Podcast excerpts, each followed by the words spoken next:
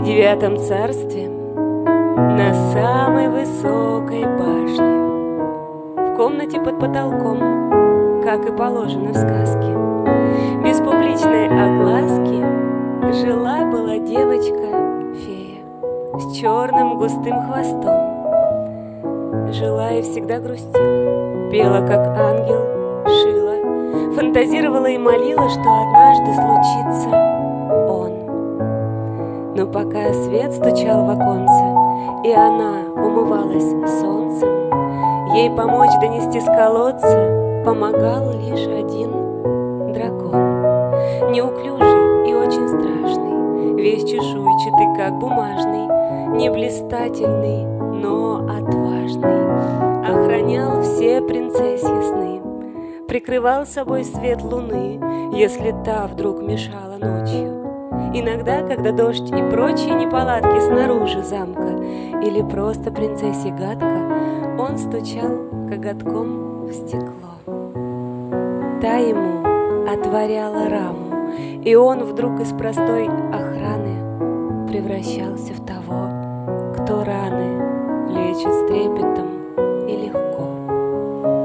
Он свою громадную морду клал, как кошка, на подоконник, и принцесса его ласкала, говорила свои мечты. Если где-то казалась беда или что-то ей угрожало, хоть раскрытое одеяло, хоть та звездочка, что мерцала, он готов был сжигать, сносить, только б ночью к ней приходить, слушать голос и все нытье, носом чокаться о плечо.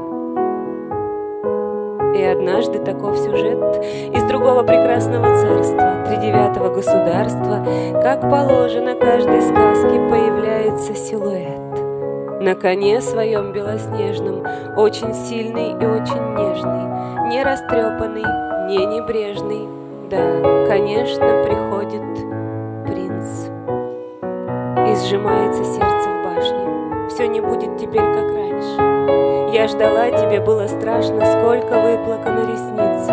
Только здесь еще одно сердце, и они оба знают тайны. Он привычки ее случайные, что не любит она кашу манную.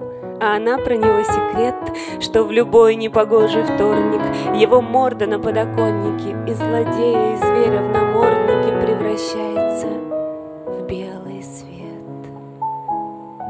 Конный цок был все ближе и ближе.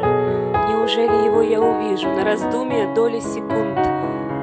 И принцесса толкает окна, залетай, говорит животному, сиди тихо, нас не найдут. Принц стучит поворотом замком.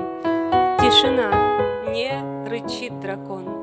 Значит, то опустевший дом, никаких тут тебе принцесс.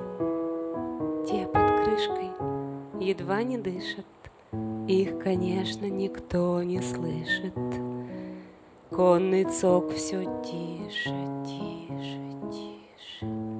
Силуэт размывает